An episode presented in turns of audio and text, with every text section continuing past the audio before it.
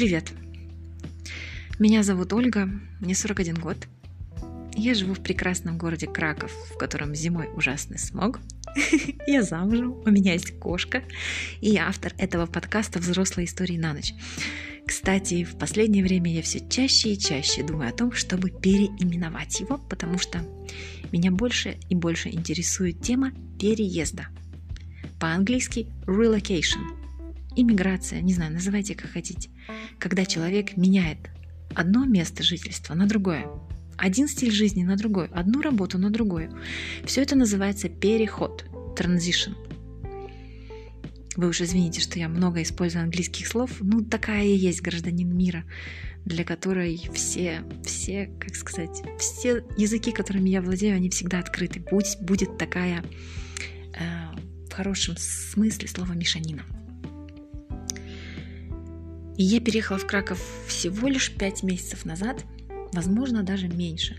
Но у меня полное ощущение, что это было очень-очень давно. И этот подкаст сегодняшний, я думаю, будет больше всего интересен тем людям, которые тоже недавно куда-то переехали. И, возможно, это вынуждено.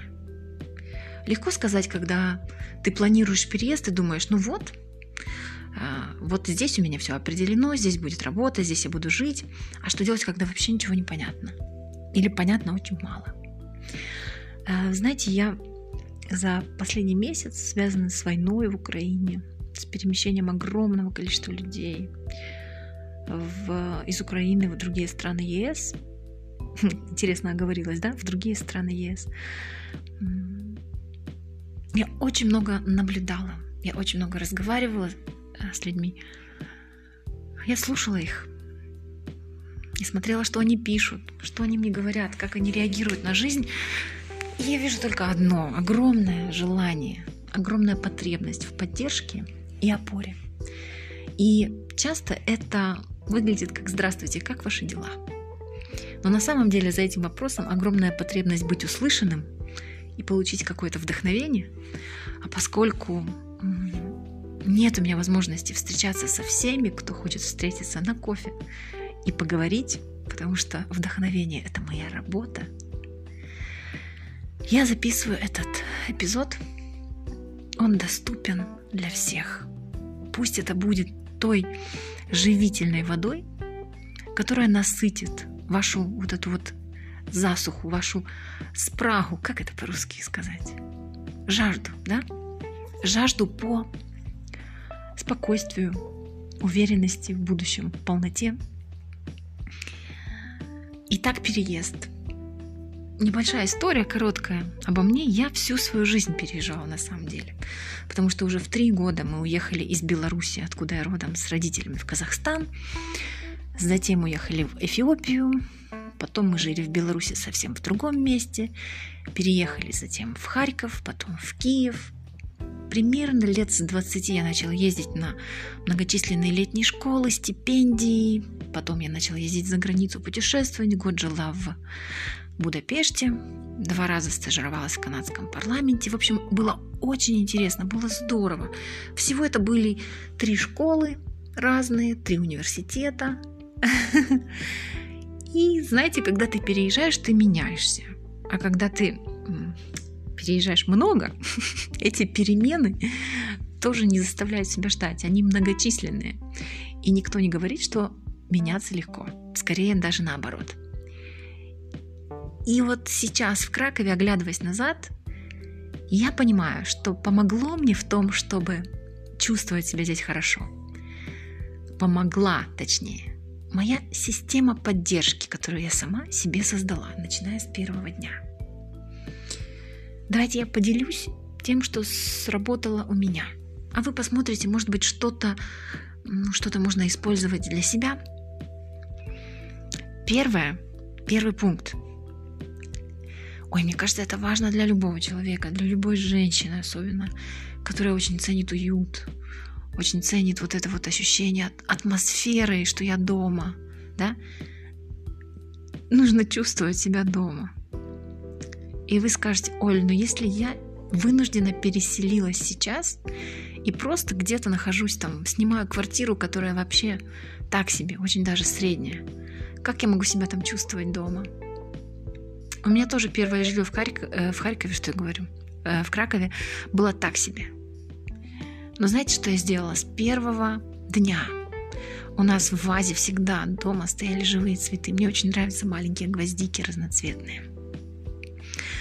Все цвета радуги, вот, которые можно было купить в соседнем магазинчике, все у нас перебывали на столе, на рабочем моем столе. Яр- ярко-желтые, бледно-розовые, ярко-розовые, фуксиевые, красные, как алые паруса, белые, белые с фиолетовым, а, с фиолетовой окантовочкой. Мне это было очень важно. Еще я купила себе две, две чашки для кофе. И каждый раз, когда я делала кофе из макинетты, ну это гейзерная вот это, как правильно сказать, гейзерная кофе, кофеварка, да? Я чувствовала себя дома – она была очень похожа на ту, которая осталась в Киеве. Сейчас я в Киев поехать не могу из-за войны. Мне боязно, мне страшно. Я не уверена, что это безопасно. Все вещи у меня там. Весь весенний гардероб, весь летний гардероб. Абсолютно базовые необходимые вещи. Но когда я чувствую, что я дома окружена красотой, мне хорошо. И мы плавно переходим к второму пункту. Красота.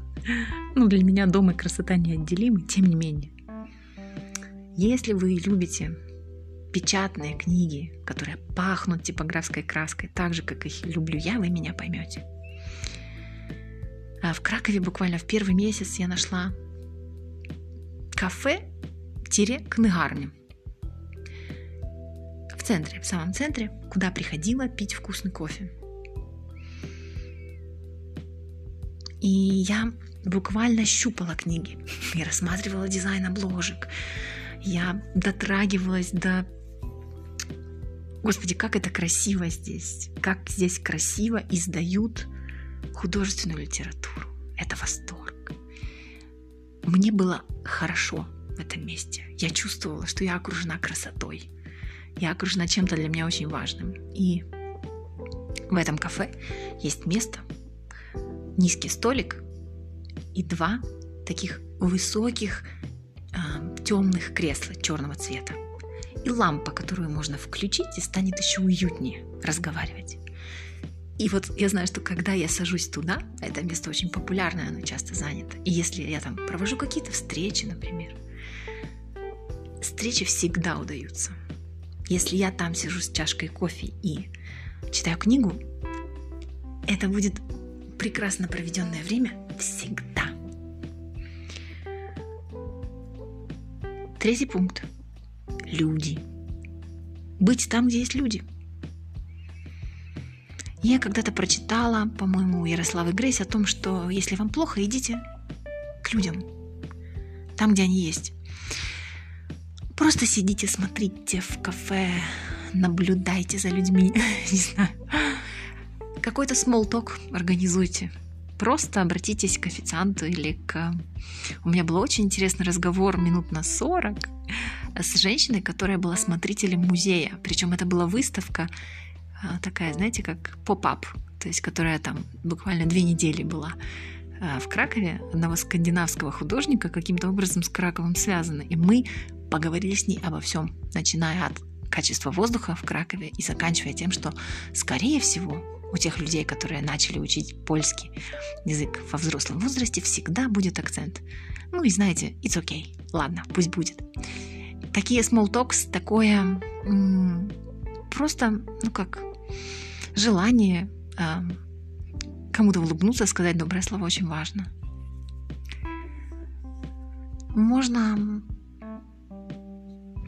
даже в, вот ходить в красивые места какие-то, или просто в торговый центр, где вам комфортно. Есть такой в еврейском квартале один, близ еврейского квартала, галерея Казимиш. Мне там как-то комфортнее.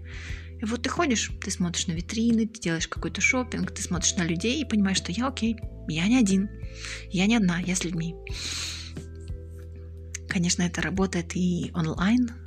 Для онлайна есть много групп, где девчонки и ребята со всего мира. Экспаты. Ты пишешь в этой группе короткое представление о себе, что тебе нравится, чего ты ищешь, что тебе грустно, одиноко, и, или наоборот ты ищешь, не знаю, там, э, организуешь какой-то поход куда-то и ищешь людей, которым тоже это нравится, и буквально на следующий день ты уже пьешь кофе с девушкой из Бразилии или там с парнем из Китая, и вы обсуждаете какие-то вещи, которые интересуют вас, действительно интересуют вас. Природа, четвертый пункт. Ну, как без нее? Я очень хотела жить близко к природе.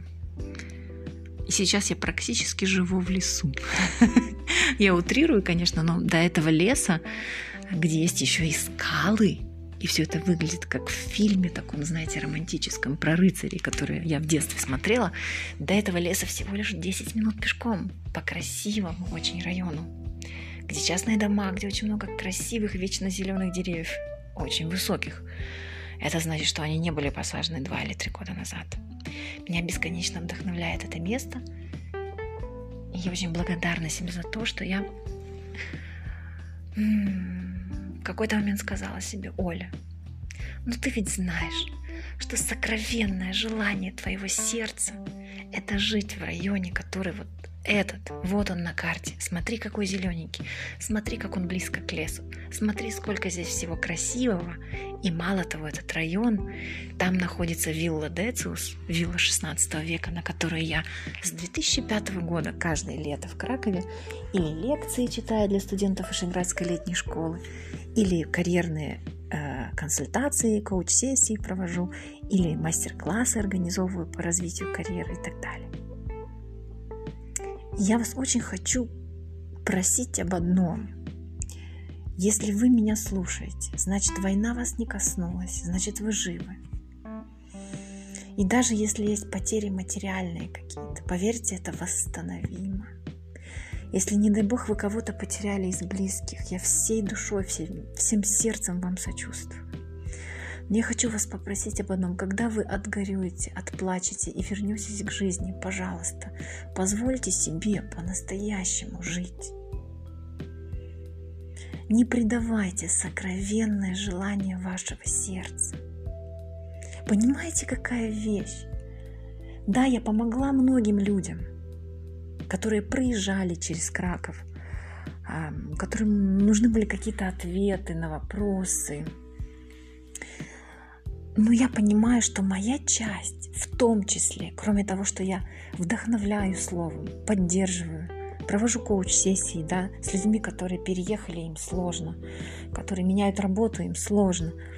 Еще моя часть – это жить мою жизнь по-настоящему, так как я этого хочу. Потому что я верю, что ненадуманные цели, но сокровенное желание нашего сердца – это от Бога. Если вы хотите жить в экологически чистом месте, в красивой стране, не знаю, там, создавать линейку своей одежды, как хочет прекрасная Аида из Кыргызстана, и она уже начала это делать. Делать выпечку и создавать и открывать свое дело, пекарню и кондитерскую, как хочет Ярослава из Черновцов. Писать книгу, как хочет прекрасная Фернанда из Бразилии. Ну почему нет? Мне кажется, это настолько грешно задавливать, ограничивать, отдергивать себя от настоящих сокровенных желаний моего сердца. Потом, когда-нибудь, никогда-нибудь этого не будет, да?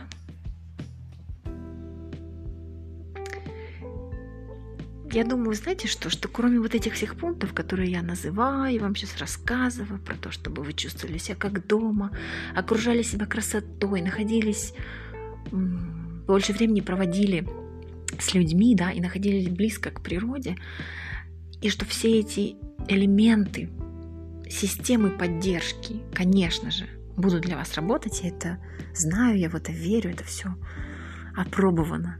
Я думаю, что самым важным элементом поддержки для нас, для каждого, кто жив сейчас, будет ответить на вопрос, чего ты хочешь. В чем для тебя главный смысл? И также я знаю, что есть великая мудрость в том, как, кого и куда Бог сейчас направляет. В какой географии вы находитесь и почему. Почему одна из ваших работ как, какая-то закончилась, а какой-то другой проект начинается или не начался. И есть в этом эм, мудрость, есть в этом смысл, который, возможно, сейчас вам непонятен, и вы ропщите – как когда-то, да, Моисей водил евреев по пустыне, они роптали и говорили ему, что ты нас водишь к этой свободе, когда мы сидели возле своего, возле костров своих, рядом со своими палатками и насыщались полностью мясом, а тут какая-то полная неизвестность, и это манна, да, с небес раз в день, или там два раза в день, я уже не помню. Не надо роптать ну или совсем немножко. Потому что если вы вот через несколько месяцев, да, вспомните вот этот наш диалог на самом деле, это диалог, который сейчас происходит, вы поймете, возможно, а вот зачем это нужно было. Так вот зачем это было нужно. Например, я не хотела переезжать в Краков. Мне здесь было очень сложно, очень плохо. Я очень много Э, чего потеряла в связи с переездом из Киева. Потеряла даже в таких э, выражениях, таких каких? Материально-денежных, я бы сказала. Да? Но Господь мне сохранил жизнь. Потому что в Киеве у меня 14 этаж, у меня видовая квартира с видом на весь правый берег Киева. Дорогие мои любимые слушатели, я бы не выдержала этого моя душевная организация, моя чувствительность, впечатлительность. Просто бы не, я не смогла бы быть там. Поэтому Бог меня вывел из этого города в другую географию. И хотя мне было сложно, потому что первые восемь дней моя семья была в Киеве, и только благодаря вере в Бога я все это выдержала, оглядываясь назад, я понимаю, почему мне нужно было выдержать этот жесткач, собрать два чемодана, получить все документы на кошку, сделать визу и переехать. В том, что вы сейчас проживаете как сложности какие-то, организационные, интегрироваться в новую страну, непонятно, что с работой, что там с контрактом, через три месяца будет бизнес. Угу. В этом всем есть а, опора и смысл. Это очень странно звучит, правда? Опираться на шторм, опираться на ураган. Я знаю такую расхожую фразу, слышала, не знаю, правда ли это, что в центре урагана всегда тихо. Дорогие мои любимые, поймите, что желание э, стабильности, постоянства и полной определенности это желание из другого мира. Пожалуйста, будьте в реальности, будьте чувствительны к ней. То, что по-английски называется receptive. Будьте чувствительны и одновременно избирательный, selective. Потому что если вы питаете себя не текстами, которые вас вдохновляют, не святым словом, читайте, читайте те священные тексты, которые в вашей э, вере есть. Если вы себя наполняете новостями, но не духовным, опора будет сиюминутной, она будет очень шаткой, она будет такой себе опорой. Я наговорила вам много всего, но я очень хочу, чтобы вы озадачились одним – создать себе эту опору. Даже если вы живете сейчас, не знаю, а, в каких-то условиях, в, котором, в которых вам Сложно представить, что будет через неделю. Вы взрослый человек. Вы взрослая, вы взрослый. Вы ответственный за свою жизнь. Я очень вас прошу, это самое неприятное, с чем мне довелось столкнуться, когда ты замечаешь это в других, а потом понимаешь, что ты сама такая. Самое ужасное и плохо пахнущее – это выученная беспомощность и ощущение, что ты жертва, а не творец. Фу. Я не хочу плохо пахнуть, я хочу благоухать. И я приглашаю вас благоухать вместе со мной. Люблю вас.